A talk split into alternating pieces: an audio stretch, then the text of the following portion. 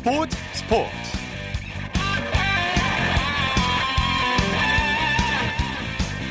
여러분 안녕하십니까? 아나운서 이창진입니다. 국내 프로스포츠의 양대 산맥이죠. 프로축구와 프로야구가 상반된 흥행 성적을 보이고 있습니다. 개막전부터 흥행 돌풍을 일으킨 올 시즌 프로축구 K리그 1의 흥행 열기가 뜨거운데요. 벌써 지난해 관중을 훌쩍 뛰어넘었고요. 무더위에도 불구하고 축구장에는 연일 구름 관중이 몰리고 있습니다 반면 프로야구의 흥행은 내리막길을 걷고 있는데요. 올 시즌 관중이 지난해 같은 기간보다 8% 정도 줄었다고 합니다.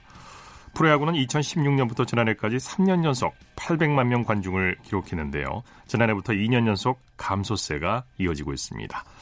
토요일 스포츠 스포츠 먼저 오늘은 베스트 11의 손병화 기자와 함께 프로축구 흥행 돌풍 이유를 분석해 봅니다. 안녕하십니까? 네, 안녕하세요. 요즘 K리그 인기가 대단한데요. 벌써 지난해 관중을 넘어설 것으로 보이죠? 네, 우리나라 프로축구 K리그의 인기가 정말 상당합니다. 올해 K리그는 개막전부터 흥행 돌풍의 가능성을 보였는데요. 시즌이 중반을 넘어가고 있는 지금까지 그 기세가 이어지고 있습니다. 네. 어제였죠. 16일 저녁 전주 월드컵 경기장에서 열린 전북과 울산의 대결에서는 18,000명이 넘는 구름 감중이 몰렸습니다. 예. 평일 저녁인데다 휴가철 막바짐을 감안하면 정말 많은 숫자였습니다. 그러게 말입니다. 이 어제 18,000명이 넘는 관중이 입장하면서 어제 경기까지 올 시즌 K리그 1의 총 관중 수는 122만 5,698명이었습니다. 예. 이 지난 시즌 전체 관중 수가 124만 1,320명이었거든요. 네, 그러니까 리그를 3분의 2만 소화한 시점에서 지난 시즌 총 관중 수에 거의 육박한 겁니다. 예. 그리고 오늘 지난해 그 기록이 깨졌습니다. 예, 오늘 K리그 1 3경기에서 총 2만 4,877명이 입장하면서 전체 관중수 125만 575명을 기록 지난 시즌 총 관중수를 돌파하는 데 성공했습니다. 네. 자, 그렇게 되면 올 시즌 관중수가 30% 이상 증가하겠네요. 네, 수치상으로는 그렇습니다. 지난해 모인 124만여 관중수를 38라운드로 나누면 한 라운드당 3만 2,600명 정도가 입장한 것으로 계산이 됩니다. 네. 에, 올해 25라운드까지를 기준으로 계산을 하면 한 라운드당 무려 4만 8,300명의 관중이 K리그 경기장을 찾은 게 됩니다. 네. 지난해보다 한 라운드에 1만 6천 명 정도가 더 경기장을 찾은 건데요. 한 30% 정도의 관중 증가를 이룬 겁니다.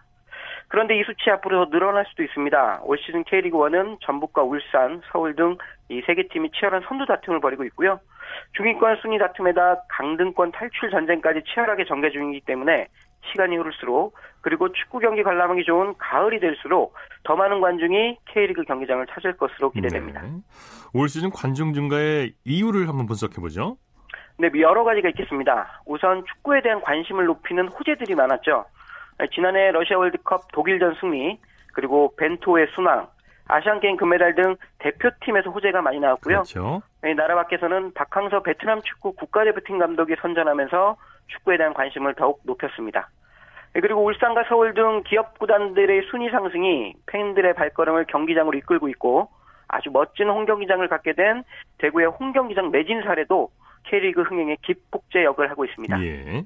뭐 여기에 최근 좋은 이슈는 아니었지만 호날두 선수와 유벤투스 이 선수단에게 상처받은 우리 축구 팬들이 K리그를 더욱 아끼는 마음을 갖게 된 것도 꾸준한 관중 증가 효과로 이어지는 것 같습니다. 그 이유도 있을 것 같아요. 네. 자, 1부 리그인 K리그 1뿐만 아니라 2부 리그, K리그 2도 지난해 관중 돌파가 유력하죠. 네.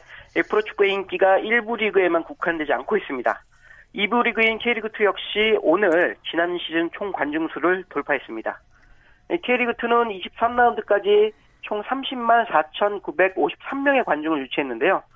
지난해 총 관중 수가 31만 627명이었기 때문에 이 불과 5천 명 좀 남짓 부족한 상황이었습니다. 네. 뭐 K리그 2도 K리그 1처럼 관중 증가가 30% 정도 이뤄진 셈입니다. 그런데 오늘 K리그 2 역시 그 기록을 경신했습니다. 오늘 K리그 2에서는 두 경기에 7,535명이 입장했는데요. 총 누적 관중 수 31만 2,488명을 기록하면서 지난해 관중 수인 31만 627명을 거뜬히 넘었습니다. 네. 이처럼 요즘 K리그는 1부 리그와 2부 리그를 가리지 않고 많은 팬이 경기장을 찾고 있고요. 선수들도 더 신나게 PT를 누비고 있습니다. 네. 참 이 높은 인기를 구가하고 있는 K리그 1. 오늘 세 경기가 열렸죠? 네. 오늘 춘천과 성남 그리고 대구에서 K리그 1 26라운드 3경기가 열렸습니다.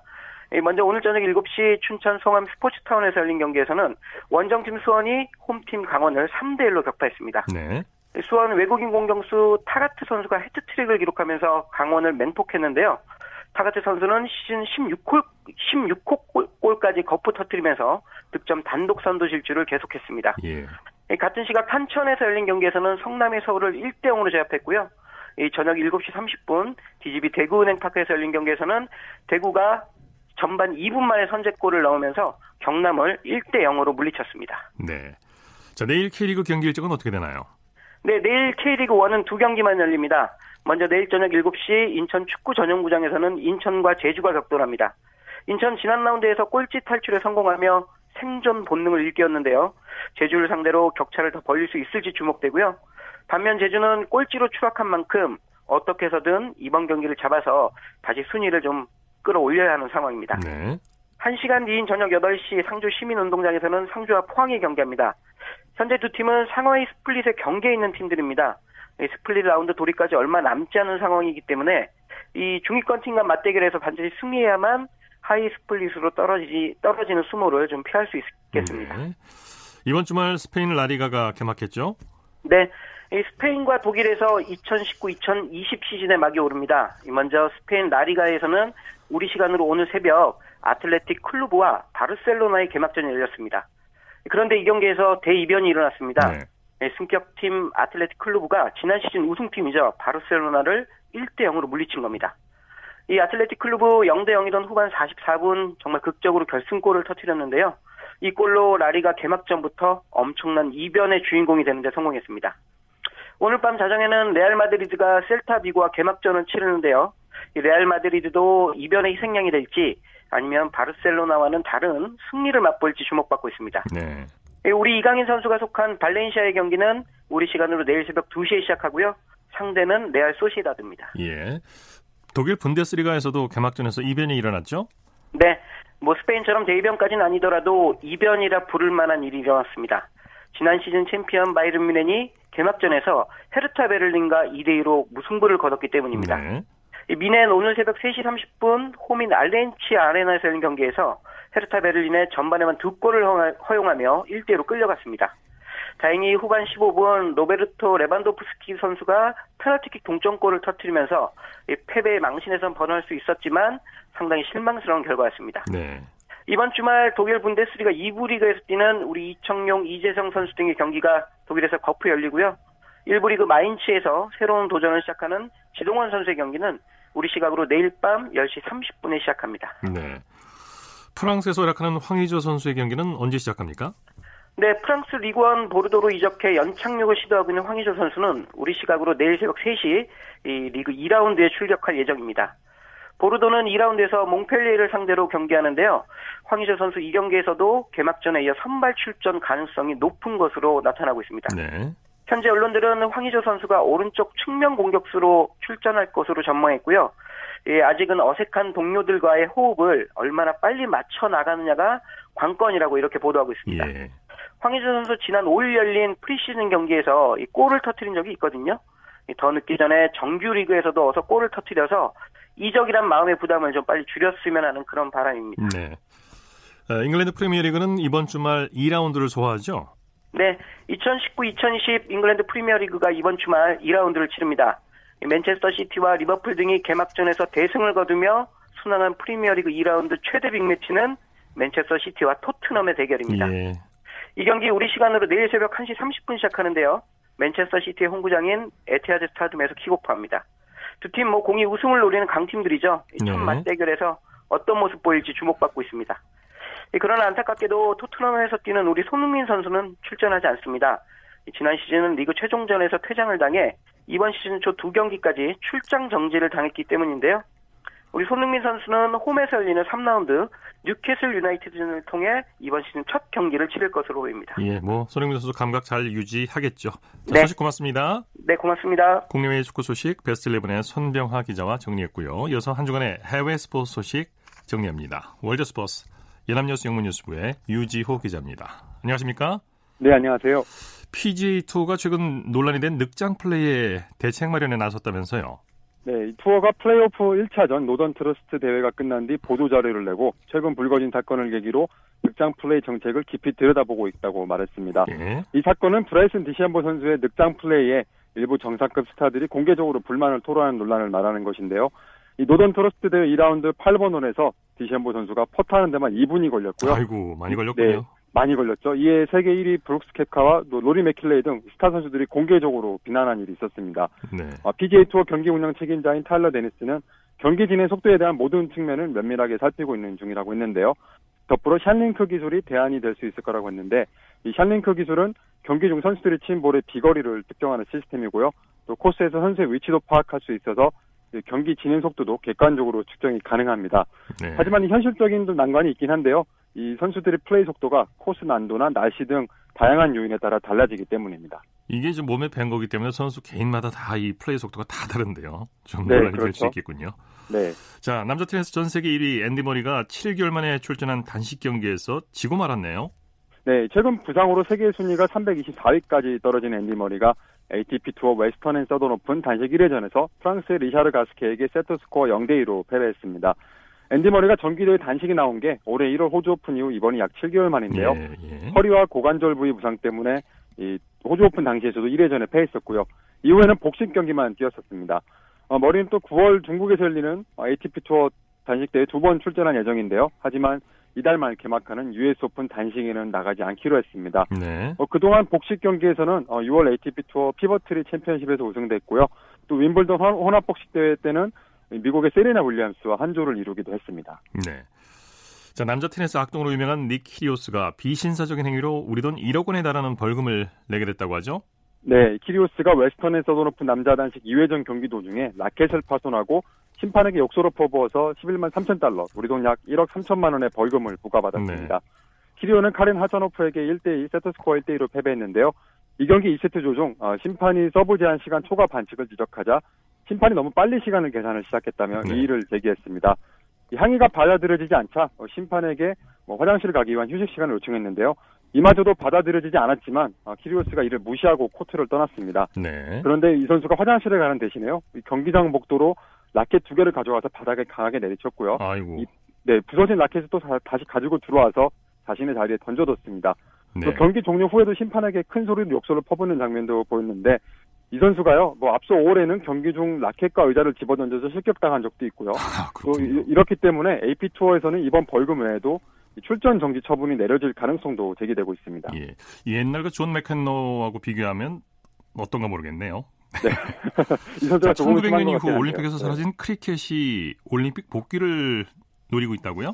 네, 국제 크리켓협회가 최근 런던에서 회의를 열고요. 1900년, 1900년 파리 대회 이후 올림픽에서 제외된 크리켓을 올림픽에 복귀시키는 방안에 대해 논의했습니다. 예. 이후 협회가 성명을 통해 크리켓을 올림픽에 포함시키려면 아직 해야 할 일이 많고 2028년 로스앤젤레스 올림픽이 이를 시행할 수 있는 가장 빠른 기회이기 때문에 이를 위해 내부적으로 계속 노력 중에 있다고 밝혔습니다. 한편 2022년 영국 버밍엄에서 열리는 영국 연방 경기 대회 경기 대회에서는 여자 크리켓이 정식, 정식 종목으로 채택이 됐고요. 2022년 중국 항저우 아시안 게임에서도 남녀 크리켓 모두 정식 종목 포함이 유력한 상황입니다. 네. 이 크리켓은 아시안 게임에서는 2010년 광저우 대회, 2014년 인천 대회 때는 포함됐지만 지난해 자카르타 팔렘방 아시안 게임에서는 제외된 바 있는데요. 이 크리켓이 올림픽 종목으로 포함되려면 국제연맹 소속, 소속 모든 국가들이 IOC의 도핑 방지 규율에 동의해야 됩니다. 네.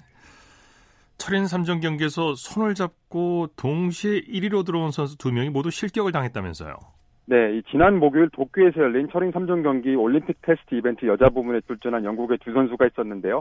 이 제시카 리어먼스와 조지아 테일러 브라운 이 둘이 손을 맞잡고 1시간 40분 08초에 동시로 1위에 들어왔습니다. 예. 이 둘은 수영과 사이클, 러닝 구간을 거쳐 관중들의 박수갈채를 받으면서 나란히 들어왔는데 국제 트라이애슬론 연맹이 이 둘을 실격 처리했습니다. 네. 어, 먼저 들어오려고 하지 들어오려고 노력하지 않은 상태에서 인위적으로 동시에 레이스를 맞춰서는 안 된다는 규정 때문인데요. 원래 사진 판독으로는 리어먼스 선수가 브라운보다 앞서 들어온 것으로 확인됐지만 대회 조직위는 규정에 따라 둘의 실격을 선언했습니다. 예. 이 동료애를 발휘하면서 축하 세레모니를 했다고 생각했던 두 선수는 규정을 몰랐다고 항의했지만 소용이 없었고요. 이 때문에 기록상 3위로 들어온 플로라 더피 선수가 금메달을 목에 걸게 됐습니다. 참, 왜 손을 잡고 들어왔을까요? 이걸 어부지리라고 하죠. 네. 소식 감사합니다. 네, 감사합니다. 월드스포츠 이남문 뉴스 영문 뉴스부의 유지호 기자였습니다.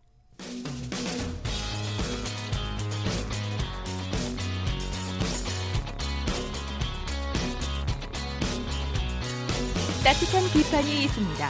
냉철한 분석이 있습니다. 스포츠 스포츠 이어서 매주 토요일 마련하는 정수진의 스포츠 현장 시간입니다. 서울 시민이라면 누구나 참가해서 스포츠 승부를 벌이는 서울 시민 리그가 있습니다. 축구, 야구, 배구, 농구 등 7개 종목이 진행되는데요. 권역별로 예선과 본선을 거쳐서 최종 결승이 치러지게 됩니다. 오늘은 그중에서 배구 결선 현장으로 함께 가보시죠.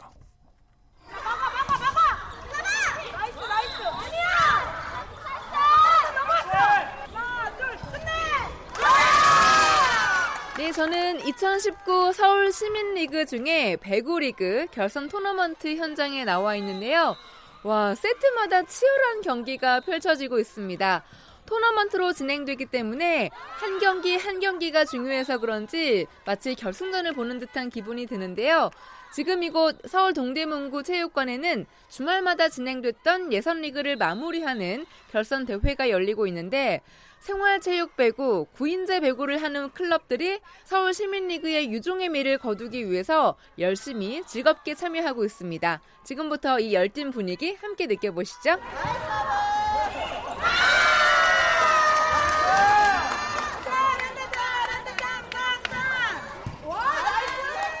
안녕하세요. 서울시 배구협회 실무부회장 김철희입니다. 서울특별시에서 후원해주고 주최는 서울시 배구협회에서 하는데요. 동호회 서울시 동호회가 한 65개 정도가 나왔어요. 계속 주말마다 리그전을 해서 오늘 내일 결선 리그를 하는 중입니다. 아, 그 주말 리그를 통해서 이제 올라온 팀들이 결선 토너먼트를 하는 건가요? 예, 그렇습니다. 예. 일단은 한 조에 뭐 A조, B조, C조에 몇 개 팀을 해서 그 팀이 두 개 팀이 올라가서 또 16강전을 하고 게임 수가 지금 굉장히 많은 편이었죠. 너무 동호인들이 열의가 많고 그래서 너무 뿌듯하고요. 저도 배구인 한 사람으로서 이렇게 팀들이 지금 서울 시내만 해도 한 100여 개 팀이 있다는 자체가 뿌듯하고 그렇습니다. 그래서 좀 더 많은 팀들이 나올 것 같은데 내년에는 좀 더 많이 발전할 수 있는 계기를 만들고 싶습니다. 배구라는 것은 앞뒤로 왔다 갔다 뛰고 점프하고 이렇게 해서 온 순환 운동이 온 몸의 순환 운동입니다. 동호인 여러분들께서 배구를 사랑해 주신 만큼 좀 더 활성화되는 차원에서 열심히 하겠습니다.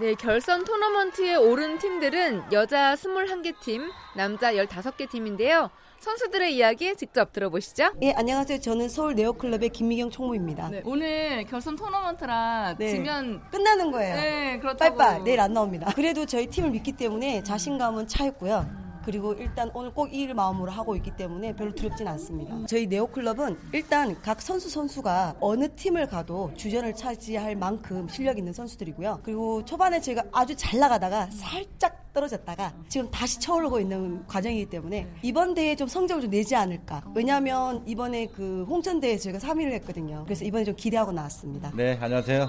저는 서초구 서초 배사모 김형균입니다. 배사모? 네. 아, 배구를 배구를 사랑하는 사랑하는 모임. 모임. 네. 아직 경기 전이신 거죠. 그렇죠. 예. 네. 어, 긴장되시겠어요. 많이 긴장되죠. 아무래도 이게 시민리그라는 타이틀이 시민들을 위한 축제다 보니 거기에 대표하는 선수들이 나온 거잖아요. 그래서 좀 더 비중이 있다고 봅니다. 근데 지면 집으로 가셔야 되거든요. 짐 싸야죠.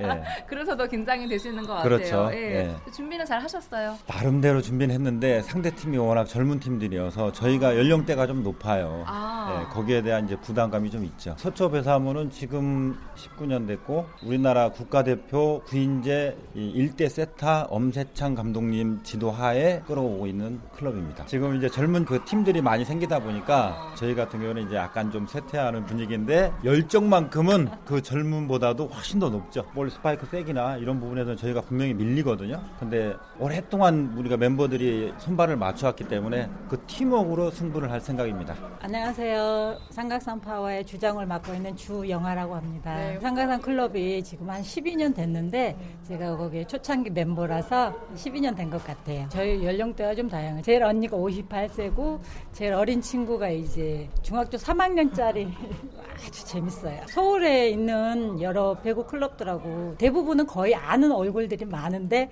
그래도 이런 시민리그를 위해서 통해서 더 친분을 쌓고 더 가까워지는 것 같아요. 내일 열심히 우리 팀 파이팅하고 목표는 우승. 넌 때려. 요 언니들이 앞에서 페인트 놓고 빼고 할 테니까 알았지? 어. 잘하고 있어, 잘하고 있어. 야 상대 레프트하고 센터 별로 없어. 그지? 첫 게임 다시 첫 세트 시작한다 생각하고. 하나, 둘, 셋. 네, 그리고 각 팀의 지도자들 또한 경기를 같이 뛰는 듯한 기분인데요. 좋은 경기력이 나오면 선수들보다 더 좋아하는 모습도 보입니다. UNI 그 배구단의 회장 안지환입니다. UNI는 이제 젊은 나이대로 구성된 친구들로만 이게 모인 팀이고요. 그 저희가 두 팀이 출전을 했는데 지금 이제 좀 약한 친구들이거든요. 그러니까 텐션이 높아야 그래도 다른 팀들이랑 할 때 좋은 경기를 할 수 있지 않을까 해서 제가 감독이니까 텐션을 높이려고 소리도 지르고 같이 이렇게 하고 있는 거예요. 사실 1회전에서 탈락할 줄 알았어요. 저희 팀이 2대1로 겨우 이겼는데 한 번 더 이기면 너무 좋겠지만 아무튼 뭐 그건 제 바람일 뿐이고 기죽지 않고 또 다음 대회를 또 준비할 수도 있고 이겨, 이기면 또 그걸 경험을 바탕으로 도약할 수 있는 그런 계기가 되었으면 하는 바람입니다. 생활체육은 일단 즐거움이 동반돼야 되고 그리고 이제 회원들의 리즈는 코칭을 받으면서 실력이 느는 그리고 이제 어떤 성취감 이런 것들이겠죠. 게임을 지고 뭐 이기고를 떠나서 어쨌든 즐거움도 찾으려고 하고 다음 시합 준비할 땐 또 트레이닝 열심히 해서 더 나은 결과를 또 만들려고 하고 이런 거에 좀 중점을 많이 두고 있어요. 저는 저 삼각산 파워 여자팀 코치 김경래라고 합니다. 코치님 근데 방금 경기에서 네. 세트 스코어 2대 0으로 이기신 거잖아요. 네네. 네 어떻게 기분 좋으실 것 같아요? 어, 좋죠. 우리가 신입 회원들이 많거든요. 그러다 보니까 그 리듬을 딱 잘못하면은 그냥 줄 때 몇 점씩 확확 주는데 워낙 상대가 오래된 팀이라 수비들이 굉장히 좋거든요. 음. 그런데도 거기 말리지 않고 열심히 잘해줬어요. 목표는 뭐 일단은 우승을 잡고 나왔는데 생활체육답게 열심히 즐기면서 배구 하기를 갖다가 원하고 있고 그렇게 하다 보면 오히려 더 좋은 성적이 날 수가 있으니까 기본이 갖춰져야지만이 그다음에 느는 것도 빠르고 그래서 일단 내, 내일 목표가 우승으로 하고 할 수 있게 제가 옆에서 길을 올려줘야죠. 일 안 했을 때 무조건 네네. 높게. 네. 네. 자, 하나, 둘, 셋. 아! 가자, 가자.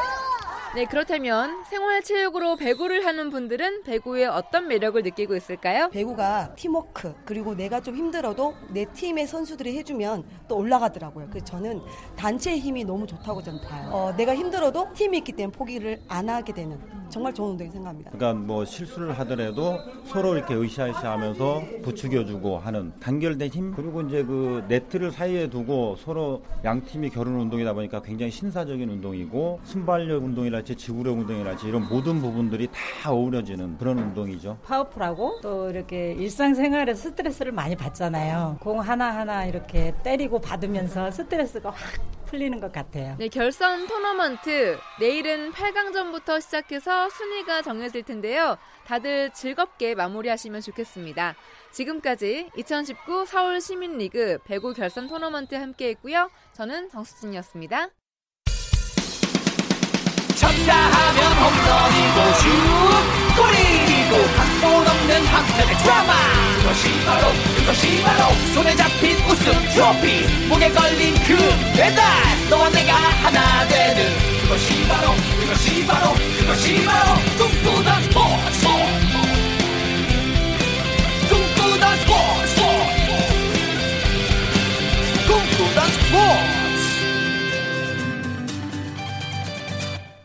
스포츠 세계의 라이벌을 집중 조명하는 시간 스포츠 라이벌의 세계 시간입니다. 매주 토요일 한겨레 신문의 김동훈 기자와 함께합니다. 어서 오십시오. 예, 안녕하세요. 자, 오늘은 어떤 라이벌입니까? 스페인 프로축구 프리메라 리가가 바로 오늘 새벽에 개막을 했는데요. 이 라리가는 물론이고 세계 프로축구 최고의 라이벌이죠. 레알 마드리드와 FC 바르셀로나의 라이벌 관계를 이번 주와 다음 주 두 차례에 걸쳐서 소개해드리겠습니다. 예. 두 팀이 구단이 만들어진 배경부터 확연히 다르다고 하죠. 예, 그렇습니다. 레알 마드리드는 1902년에 창단이 됐는데 스페인 국왕 타이틀이 걸린 킹스컵에서 이 4년 연속 우승을 차지하면서 1920년 스페인 국왕인 알폰소 13세로부터 왕립을 뜻하는 레알이라는 칭호를 아, 받았습니다. 이 레알이 왕립을 뜻하는 거군요. 예, 그렇습니다. 네. FC 바르셀로나는 레알 마드리드보다 3년 빨리 1899년에 스위스 FC 바젤의 축구 선수이던 한스 감퍼라는 선수와 그의 지지자 10명이 모여서 만든 팀인데요. 이 두 팀의 라이벌 대결을 엘 클라시코, 즉 고전의 승부로 부르잖아요. 네. 이 100년 넘게 이어져 온 카스티야와 카탈루냐 지역 간 이 탄압과 저항의 역사가 어우러져 있다 이렇게 볼 수 있습니다. 예. 레알 소시에다드라는 팀도 있는데 이것도 역시 왕립이라고 예. 그렇죠. 스페인어로 헤알 이렇게 네네네. 부르죠. 예. 두 팀이 라이벌을 넘어서 앙숙이 된 계기가 있다면서요? 예, 1936년 스페인 내전으로 두 팀의 연고지 마드리드와 바르셀로나가 정치적으로 대립한 것이 계기가 됐는데요. 상류층을 규합해서 반란을 일으킨 프란시스코 프랑코 우파 독재 정권은 1950, 60년대 마드리를 마드리드를 기반으로 한 카스티아 왕족의 지원을 받아서 바르셀로나를 기반으로 했던 카탈루니아 사람들의 좌익 분리 독립운동을 가혹하게 탄압을 했습니다. 예. 이 당시 FC 바르셀로나의 회장은 좌익 성향의 정치인 호셉 수뉴리라는 사람이었는데 프랑코 장군의 정적이었던 반면에 프랑코는 레알 마드리드를 전폭적으로 지원을 했습니다. 네. 두팀 간의 대결은 부유층과 서민층의 구도가 됐다면서요? 예, 레, 레알 마드리드는 카스티야 왕정이 지원하는 부유층이 기반이 되었고요. 또 FC 바르셀로나는 카탈루냐 서민층의 지지를 받는 그런 구도가 되어버렸습니다. 네. 이 막강했던 프랑코 독재 정권은 카탈루냐 언어인 카탈란을 쓰지 못하게 했고요. 이 카탈루냐 국기마저도 없애버렸습니다. 예. 하지만 프랑코 정권도 바르셀로나의 홈구장 캄프누에서만큼은 카탈루냐 언어 사용을 막지 못했고요. 이 카탈루냐 시민들은 캄프누에서 그들의 언어로 노래하고 응원을 했습니다. 특히 레알 마드리드와의 경기 때는 이 카탈루냐는 스페인이 아니다 이런 문구로 프랑코 정권에 대한 분노를 일시에 표출하기도 했습니다. 네. 두 구단은 선수 영입 방법도 아주 대조적이라면서요? 그렇습니다. 레알 마드리드는 2000년대 초부터 이미 실력이 검증된 유명 선수를 비싼 몸값을 주고 영입하는 이른바 갈락티코 정책을 썼습니다. 네. 반면에 FC 바르셀로나는 유소년 때부터 선수를 체계적으로 키워서 실력 있는 스타를 스스로 만들어내는 칸테라 시스템을 고수하고 있는데요. 네. 레알 마드리드가 갈락티코 정책으로 영입한 대표적인 선수가 루이스 피구, 호나우두, 지단, 베컴 등이었는데요. 엄청난 선수들이 예, 이 선수들이 갈락티코 1기라면 2009년에는 갈락티코 2기로 불리는 호날두를 비롯해서 네. 카카, 벤제마, 외질 이런 선수들을 레알에 합류시켰습니다. 예. 반면에 바르셀로나는 라마시아라는 바르셀로나 축구학교를 통해서 메시를 비롯해서 이니에스타, 부스케츠, 푸욜 같은 선수들을 길러냈습니다. 예. 두 팀은 구단 가치에서도 치열한 자존심 싸움을 벌이고 있죠. 예, 그렇습니다. 미국의 경제 전문지 포브스가 해마다 세계 프로 구단 시장 가치를 순위를 매겨서 발표를 하는데요.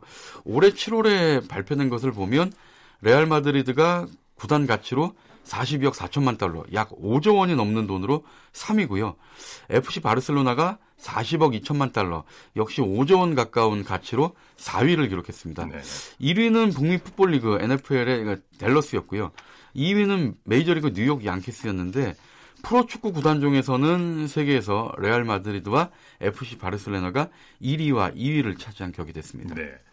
두 팀을 오간 선수들 중에는 거센 비난을 받은 선수도 많죠. 대표적인 선수가 루이스 피구인데요.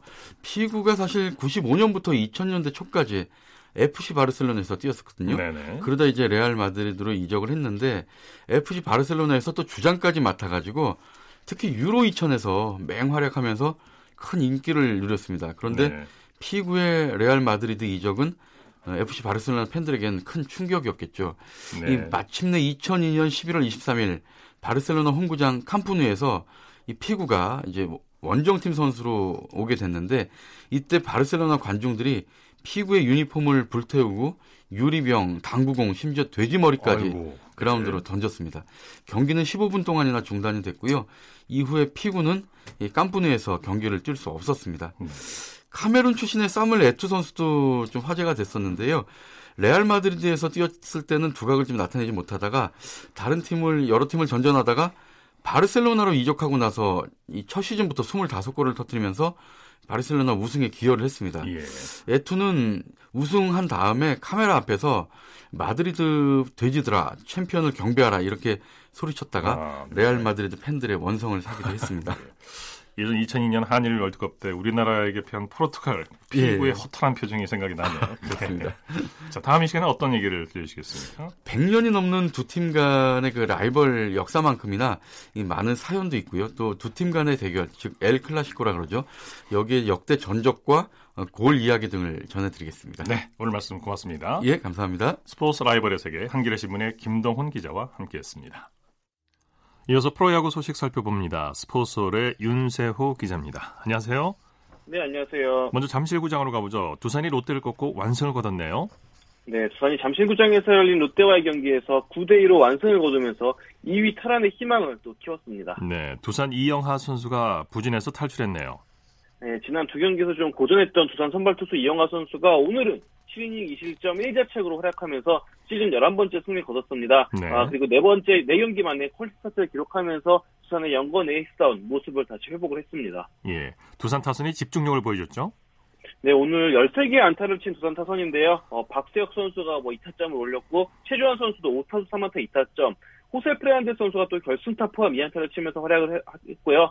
어, 두산 선발 투 장시환 선수에게 두산이 굉장히 약했는데 오늘은 장시환 선수를 무너뜨리는 두산 타자들이었습니다. 네, 두산이 오늘 역대 최다 희생 플라이 신기록을 세웠네요. 네, 오늘 올 시즌 어, 어, 69번째 희생 플라이를 쳤는데요. 그러면서 KBO 역대 한 시즌 최다 희생 플라이 신기록을 두산이 기록을 했습니다. 네, 롯데 선발 장시환 선수가 두산전 강세를 살리질 못했네요. 네, 사실 뭐 장시환 선수가 이전 두산전에서 두 번 연속 퀄스타트를 했고요. 또 올해 두산전 2승 1패로 활약을 했는데 오늘은 7이닝 7 2이닝 7피안타 1볼넷 7실점으로 고전하고 말았습니다. 오늘 롯데는 이대호 선수의 실책이 뼈 아팠어요.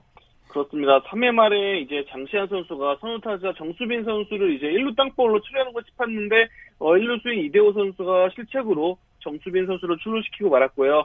네. 어, 그러면서 이제 무사 말루 위까지 몰렸고 대량 실점으로 이어지면서 장시환 선수와 롯데가 모두 무너지고 말았습니다. 네, 축구로 말하면 알 같다고 하는데 글러브 밑으로 쏙 공이 빠져버렸어요. 네. NC가 SK를 상대로 완승을 거뒀네요. 네, NC가 창원 NC파크에서 열린 SK와 홈 경기에서 9대 0으로 승리하면서 3연패에서 탈출했습니다. 네, NC가 1회부터 맹폭을 가했죠? 그렇습니다. SK 선발 투수인 박종훈 투수를 공략을 하는 모습이었습니다. 어, 1회 1사, 1회 말루에서 이원재 선수의 2타점 적시타를 시작으로 어, 다시 말루 찬스에서 김성국 선수의 자중간 담장을 넘기는 말로 홈런으로 NC가 기선제압에 성공을 했고요. 김성국 선수는 오늘 말로 홈런으로 데뷔 7시즌 만에 첫 말로 홈런을 기록을 했습니다. 네, 6회 말에 쐐기를 박았다고 할 수 있겠죠? 네, 6회 말에 양기지 선수가 조용우 선수를 상대로 트럼프를 기록을 하면서 NC가 9대 0으로 이제 앞서 나갔는데요. 사실상 승부에 쐐기가 박힌 그런 순간이었습니다. 네. 타선에서도 잘해줬지만 선발 프리딕 선수가 잘 던졌어요. 네, NC 선발 투수 프리드릭 선수 오늘 7이닝 무실점으로 아주 좋은 모습을 보여줬는데요. 그러면서 벌써 시즌 5승을 거뒀습니다. 어, 시즌 중반에 이제 교체돼서 온 선수인데 어, NC의 지금 큰 희망으로 자리매김한 프리드릭, 프리드릭 선수입니다. 네. 이번엔 고척으로 가보죠. 한화가 키움의 4연승을 막았네요. 네, 한화가 키움과 고척도 원정 경기에서 8대 4로 승리하면서 키움의 4연승을 저지했습니다. 예, 한화가 초반부터 기선제압을 했죠. 네, 1회 초에 상대 에러로 인한 찬스를 놓치지 않고 6점을 올렸는데요. 어, 김태균 선수의 2타점 적시타와 최재원 선수의 3점 홈런으로 6대 0으로 달아나면서 기선제압에 성공한 하나였습니다. 네, 한화 송광민 선수가 대기록을 세웠죠? 네, 송광민 선수는 5회 초에 어, 솔로 홈런으로 올 시즌 7번째 홈런을 기록을 했는데요. 이 홈런으로 하나가 어, 통상 3,900 홈런을 달성을 했습니다. 네, 키움 선발 요키시 선수가 와르르 무너지고 말았네요. 네, 요키시 선수 지난 경기에 이어서 지금 두 경기 연속 부진한데요. 어, 오늘은 5이닝 10피안타 8실점으로 어, 또 고전했는데 역시 1회 수비 실책과 함께 또 무너지는 모습이 나왔습니다. 요키 선수가 땅볼 유도를 잘하는 투수인데 오늘처럼 그리고 지난 경기처럼 내야진이 실책을 할 경우에 또 어, 멘탈까지 좀 무너지는 그런 모습이 나오고 있습니다. 네. 기아와 KT는 연장까지 가는 접전을 벌였어요. 그렇습니다. 연장 10회 말까지 이제 진행이 됐는데 어, KT가 광주 기아 챔피언스피드에서 열린 기아와 경기에서 4대 3으로 어, 승리 거뒀습니다. 네, 경기 내용 정리해 볼까요? 네, KT가 7회까지는 끌려갔는데요. 하지만 8회 초 황재균 선수의 적시타로 3대 3 동점을 만들었고요. 그리고 10회 초에 김민혁 선수가 2사 말로에서 적시타를 알리면서 어, 결승타 4대 3을 만드는 결승타를 또 기록을 했습니다. 예. 자, 삼성이 LG를 꺾었네요. 네, 삼성이 LG와의 이제 대구 삼성 라이온스 파크 홍련기에서 7대 2로 승리를 하면서 2연패에서 탈출했고요. LG는 3연패에 빠졌습니다. 네, 어떤 선수들이 활약했습니까? 네, 삼성 선발 투수 백정현 선수 오늘 6과 3분의 1이닝 1실점으로 선발승에 성공을 했고요. 올 시즌 5승째를 기록을 했습니다. 그리고 삼성 타선에서는 다린 러프 선수, 박해민 선수 등이 이제 멀티히트로 활약을 했고 오늘 뭐 삼성 타선은 포수 김도환 선수 외에 선발 전원 안타를 기록할 정도로 고른 활약을 보여줬습니다. 네, LG가 지긴 했지만 LG 선발 켈리 선수가 기록을 하나 세웠네요. 네, 켈리 선수 오늘 6이닝 동안 120개의 공을 던졌어요. 어, 그러면서 올 시즌 자신의 최다 투구수를 경신했는데, 네. 어, 사실 켈리 선수가 늘 삼성에 강했는데, 오늘은 4실점을 하면서 다소 주춤했거든요. 어, 그러면서 패전 투수가 되고 말았습니다. 6이닝 129면 많이 던진 거죠. 네. 그렇습니다. 사실 뭐 교체를 고려할 수 있는 타이밍인데 계속 끌고 갔습니다. 예. 자, 코리안 메이저리그 소식 살펴볼까요? 추신수 선수가 침묵을 깨고 2루타를 터뜨렸네요. 네, 오늘 미네소타와의 홈 경기에서 1번 지명타자로 추신 선수가 출장을 했고요. 4타수 1안타 1득점 1볼넷을 기록을 했습니다. 어, 6회 초에 선두타자로 나와서 2루타로 출루를 했고 9회 2사 2루에서 또 볼넷으로 출루를 했는데 어, 아쉽게도 텍사스는 미네소타에 승리하지 못했습니다. 네. 류현진 선수가 미국 유력 매체의 사이영상 수상 전망에서 또 1위를 차지했네요. 네, 뭐 현재 뭐 미국에 있는 다수 언론이 류현진 선수의 사이영상 수상을 전망하는 상황입니다. 어, 그래도 그도 그럴 게 류현진 선수와 이제 사이영상을 경쟁했던 선수들이 지금 나란히 상황이 좋지가 않아요. 예. 어, 맥스 슈어저 선수 같은 경우에는 부상으로 지금 계속 결장을 하고 있고요. 언제 복귀 시점인지도 이제 잡히지 않고 있고 또 오늘 마이크 소로카 선수 애틀란타의 이제 젊은 이제 신예 에이스 이 선수도 다저스와의 경기에서 압도적인 모습을 보여주지 못했습니다. 예. 어, 오늘 승리 투수가 되지 못했는데요. 그래서 이변이 없는 한 류현진 선수가 사이영상을 수상할 전망입니다. 네. 뭐 류현진 선수가 사이영상을 넘어서 MVP 후보로도 자격이 있다. 이런 얘기도 나오고 있죠. 네, 현재 뭐 LA 현지 언론과 그리고 메이저리그 전문 케이블 채널이죠 MLB 네트워크 등에서 MVP 가능성까지 지금 거론되고 있는데요. 어, 아무래도 뭐 류현진 선수의 독보적인 이 평균 자책점이 주목받고 있습니다. 예. 1.45로 평균 자책점 1위, 1위에 올라 있는데 지금 류현진 선수와 그 2위 평균 자책점 2위 그룹과 차이가 거의 1점 차이가 나요. 네. 어, 정말 현저히 뭐 엄청난 차이가 나는 만큼 조심스럽게 MVP 가능성까지 지금 거론이 되고 있습니다. 뭐 앞으로 크게 실투만 하지 않으면 뭐 1점대는 그대로 유지할 것 같고요. 네, 1점대 유지하면 사이 영상은 거의 확정이지 않을까 이렇게 바라볼 수 있을 것 같습니다. 네. 내일 류현진 선수가 애틀란타전에서 시, 시즌 13승에 도전하게 되죠. 그렇습니다. 내일 오전 8시 20분 애틀란타를 상대로 이제 다저스 스타디움 홈경기에 선발 등판을 하는데요. 어, 류현진 선수가 지난 5월 8일 애틀란타를 상대로 완봉승을 거둔 좋은 기억이 있습니다. 예. 어, 그리고 지난해도 또 애틀란타를 상대로 어, 디비전 시리즈에서 호투를 펼쳤는데요.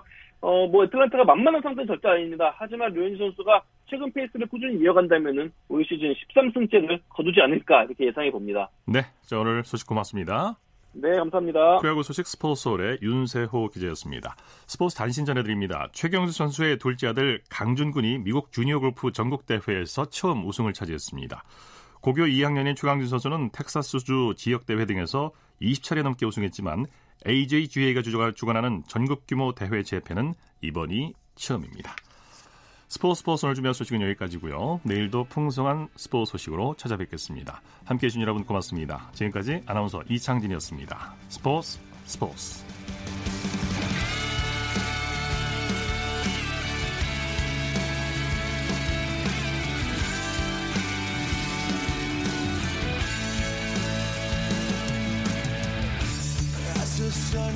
down in front of me